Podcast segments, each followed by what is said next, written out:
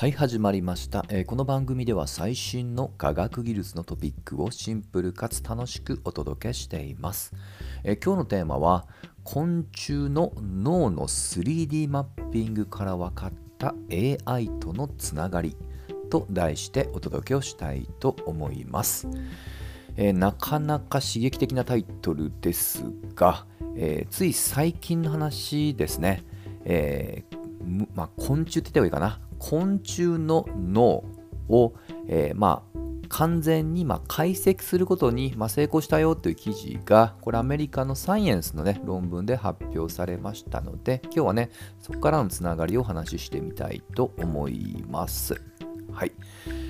えーまず昆虫にも当然ですけども脳はあります。でそれを、まあ、完全に解析って言ってるのは 3D で、えー完全に表現することに成功したと思ってください。実はこういった取り組みというのは、えー過去からありまして実はの神経回路、まあ、当然脳っていうのはねほとんど神経からできています。そのつながりを全て、え表したものをこれあのコネクトームっていうように、え一般的には呼ばれます、まあ、興味持った方はねコネクトームで検索してみてください。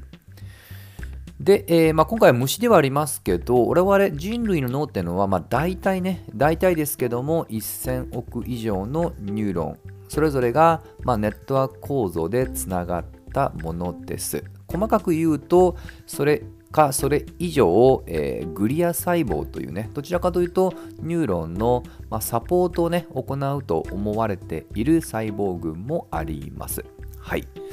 まあ、いずれにしましてもね、今回、えー虫ですが、具体的に言うと、これ、症状バエの幼虫ですね、えーそこにあるニューロンの数はざっくりですけども、3000個です。はい。まあ、1000億に比べるとね、相当シンプルです。まあ、ただし、基本的にはこれもネットワークでつながっていまして、その、えーニューロン間をつなぐ。これ実はつなぐ箇所っていうのは、シナプスというね、えーちょうどね、つなぐ、まあ、接合点だと思ってください。この接合点は、この3000個っていうシンプルなケースでも、なんと55万個もあります。そしてこのシナプスを通じて、えーまあ、化学反応から生じる電気信号を授受することで、えー認知的な、まあ、あの処理を担っていると。はい。で今回、まあ、昆虫で、まあ、完全にというねあの、まあ、話なんですけども過去ほとんど近いことを線虫とかねホヤンとかウミムシの幼虫とか、まあ、要はもっとよりシンプルなもので作った実績はどうもあるようです。はい、で今回、えーけんまあ、3D 化することに成功していくつか面白いことが分かったのでちょっとそこの話に入っていきたいと思います。はい。で、その前にもう一個だけ、まあ、シナプスって言い方をしました。従来の神経科学もしくは脳科学の考え方では、このニューロン間の電気信号はシナプスでやり取りをするっていうのがね、定説でした。はい、この定説がちょっともしかしたら覆るかもしれない面白い事実が分かりました、えーざっくりニューロンの、ね、構造を話しますと真ん中の人手状のねこれは細胞体っていうねこれがまあある意味本体だと思ってくださいでこの本体の周りを、まあ、それこそね植物の根っこのように、えー樹獣突起と呼ばれているようなね本当にまあ根っこの根に相当するものが、まあ、ニョロニョロっとねいくつか出てると思ってください。はい、でこれは従来の考え方ではこの先にシナプスつまり接合するための場所があってえそこに今度はつなぎに行くのが同じくニューロンの軸索というね。まあ、これもね、根っこに相当するんですけど、えーまあ、ここだけ極端に長い一本線みたいなイメージがあると思ってください。もう一度言うと、ニューロンから軸索っていうね、長い手が伸びていて、それが受け手である樹状突起の中のシナプスにガッチャンコして、そこで、まあ、化学信号をやり取りするっていうね、軸索から樹状突起っていう流れ、この中に、えー接着点のシナプスがあるっていうところでした。はい、でこれがまあ常識定説だったんですけど実はそれ以外で電気信号をやり取りしてるってことが、えーこれはの例外どころか全体の3分の1がその別のルートだったってことが今回の、えーまあ、コネクトームの解析で分かりました。もうちょっとさっきの言葉遣いで言うと軸索から直接軸索もしくは樹獣突起から樹獣突起と。はい。今までの正常ルートは軸索から樹獣突起だったんですけど軸索同士もしくは樹獣突起同士でもなんと電気信号のやり取りしているってことが、えー、少なからずですよ3分の1も占めているってことが分かったと。はいまあ、ということで、ちょっともしかしたら今回の研究成果は、脳内の電気信号のやり取り自体に大きく、まあ、改変を要求するかもしれませんっていうところですね。あくまでこれは、えー、症状倍の幼虫の中だけの話ではありますので、生物全体かどうかはもちろん分かりません。はい。まあ、ただ、実はこれ以前からこの、えー、シナプス経由での電気信号以外での実は微弱な、本当極めて微弱なね、電気信号ってものを、えー、別の場所でやっていると。というのは以前から指摘はされてはいたんですね。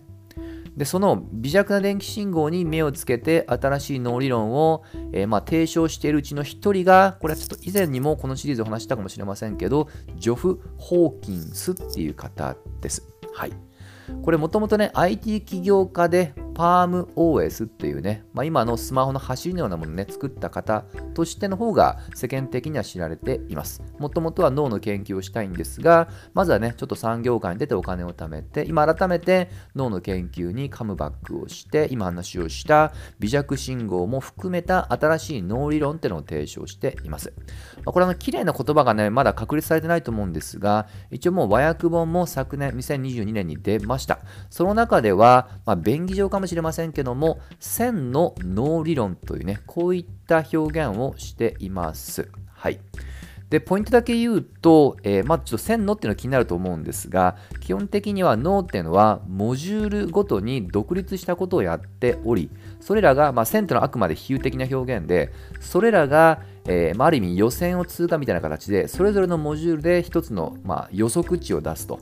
で、それを決勝戦の決勝リーグに上がって、最終的に1つの、予測したものがさらに決勝勝ち残って最終的な予測を描いていくと、まあ、そういう意味でね、それぞれ独立したものが合わさったってことで線の脳理論と。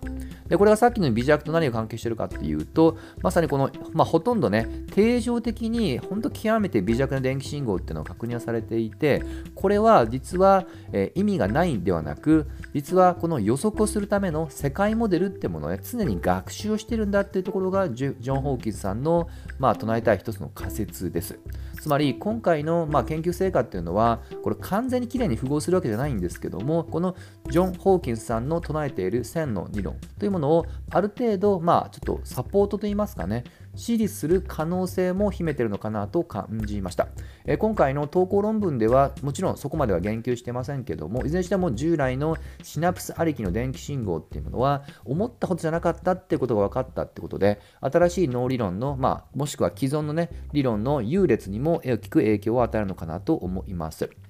で、最後に、えー、これあの、ちょっとタイトルにね、AI ってつけたのは、ちょっとこれもね、投稿論文の、まあ、解説サイトの中で、実はこの動き、つまり、えー、シナプス以外の、えー、つながりっていうのが、実は AI の学習パターンで同じようなことをしているっていうことを指摘しています。これあの、ショートカットっていう表現を使ってています。ちょっと具体的にどのアルゴリズムか分かりませんでしたが、まあ、過去いくつか確かに従来の学習を、まあ、きちっとね、丹念に積み上げていくんじゃなくってそれをショートカットしていくっていうような学習方法はいくつか目にしたこともありますちょっとどれかっていうのはね、えー、今すぐパッと出てこないんですけどもこの辺りはね、えー、まあ、やはり興味深いのが実は自然の現象の中でも特にね、えー、まあ高度な認知処理としての脳の中の動きが深掘りをしていくと実は我々が人工的に独立に、えー、作ってきた AI との、まあ、つながりが出てきたっていうところは、まあ、ちょっとやっぱりね、まあ、あの素人目には興味がめちゃくちゃありますので、えー、この辺りはまたどこかで深掘りをして AI との意外なつながりっていうところでね改めて、